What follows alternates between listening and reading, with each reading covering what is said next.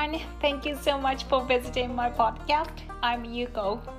皆さんこんにちはスピーキング力養成語コーチの日野優子ですこのポッドキャストでは努力をして TOEIC で750点以上取れるようになったとか日常的に英語の本や資料そして論文を読む機会があるでも英語を話そうと思うと固まってしまうとか言いたいことの30%くらいしか言えないなというお悩みをお持ちの方がではどうやって英語の英会話のですね現実的な力をつけていくのかそのためのヒントをお伝えしています。英会話の力をつけてご自分のお仕事やプライベートがもっともっと自由にそして豊かに広がっていくそのためのお手伝いができたらとても嬉しいなと思います。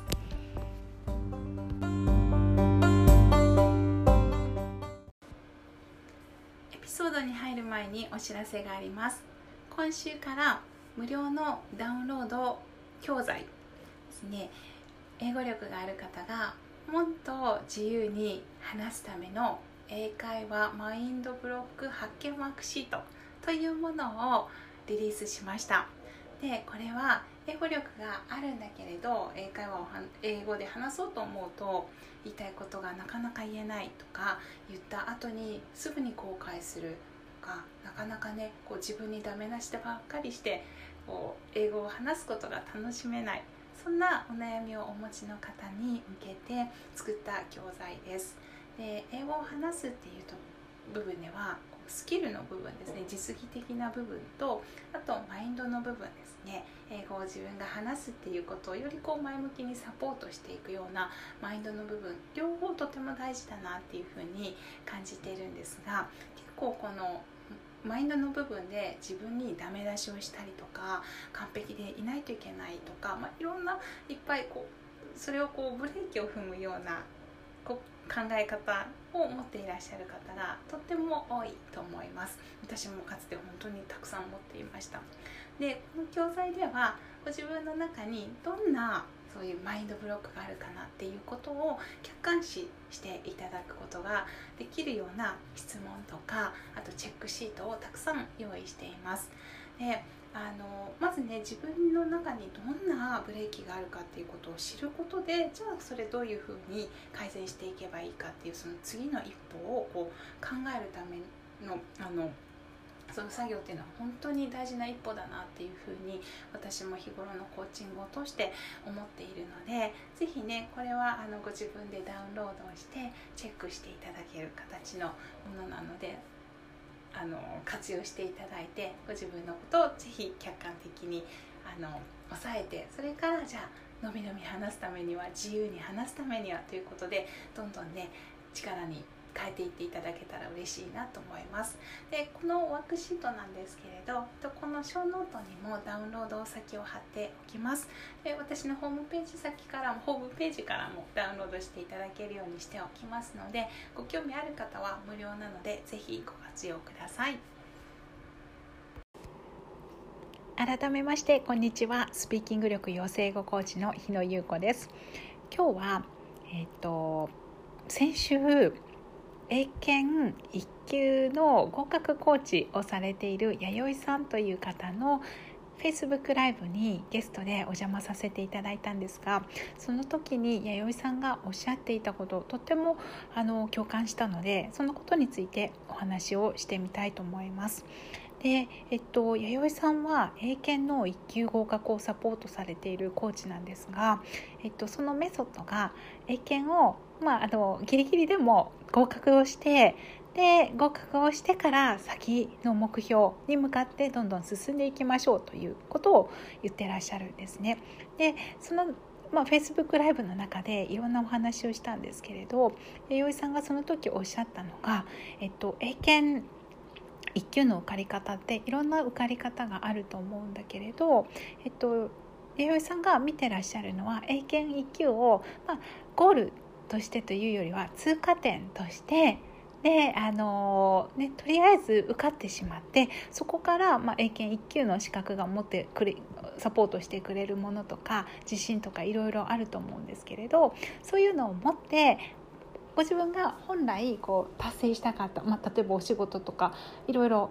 あると思うんですけれどそういうものにもうねすぐに向かっていけるようにそのために効率よく英検1級に合格するっていうメソッドをこう使ってサポートしてるんだっていうことをおっしゃってたんですね。でそれをお聞きした時にあなんか本当にそういうのって大事だなっていうふうに思いました。でスピーキングもなんですけれど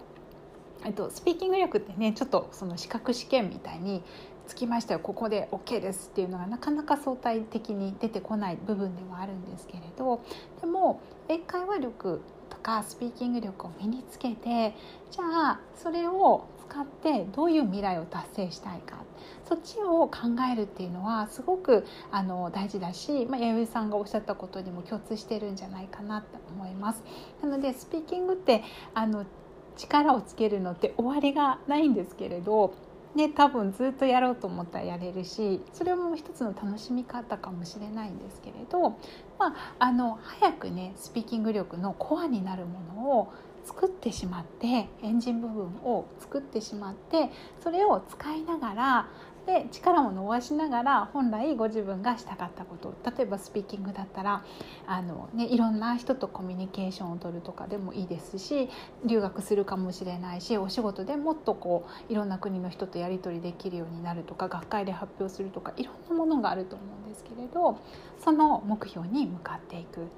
なので、えっと、スピーキング自体スピーキング力をつけるっていうのはもうミニマムな力でまず作ってしまってそれを持ってそれを力を増やしながら先に進んでいくっていうそういうねアイデアってあのとってもいいなっていうふうに思いました。でじゃあどうやったらこのミニマムな力をつけつけることがミニマムで最小限の努力でその英語を運用する力をつけていくことができるかっていうといろんな方法はあると思うんですけれど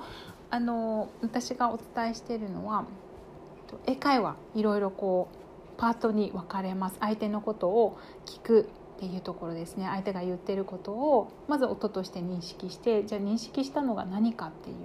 ことを理解するっていう力を育むっていうこと。でそれに対して自分がどんなことを相手に言いたいかっていうことを考えるっていうこと。でそのじゃあ考えたことを即座に英語に英文にしたりとか英語の塊にする単語とか構文を使って英文の形にする。でそれを最後に相手に分かりやすい形で口から出すっていうこの5つのパートにあの英会話は分かれているのでそこに即した力をね効率よくつけていてそれをこう高速で回せるようにすると英会話を話すっていうエンジン部分はの早く出来上がるかなと思いますので早くそれを作ってしまってでそれと同時に英会話自分で使う外国語を使うっていうのはなかなかね勇気がいったりすることなのでその力できた力を作る使うためのマインドセット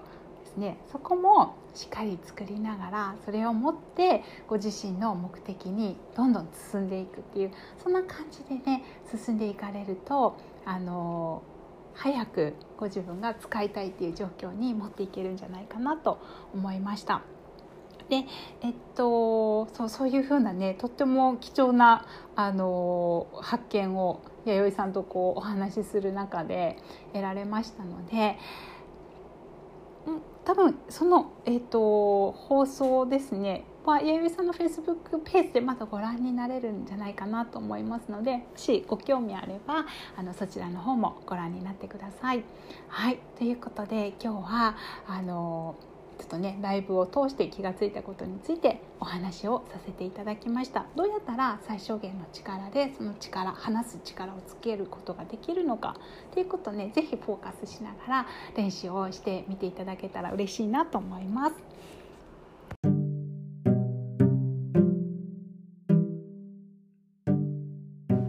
エピソードを最後までお聞きくださりありがとうございました。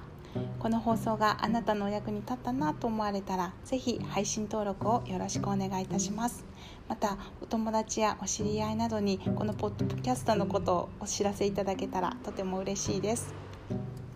ただいま英語力はついてきたんだけれど英語を話そうと思うと固まってしまうとか言いたいことの30%くらいしか言えないなというお悩みをお持ちの方に向けて無料のカウンセリングを行っています。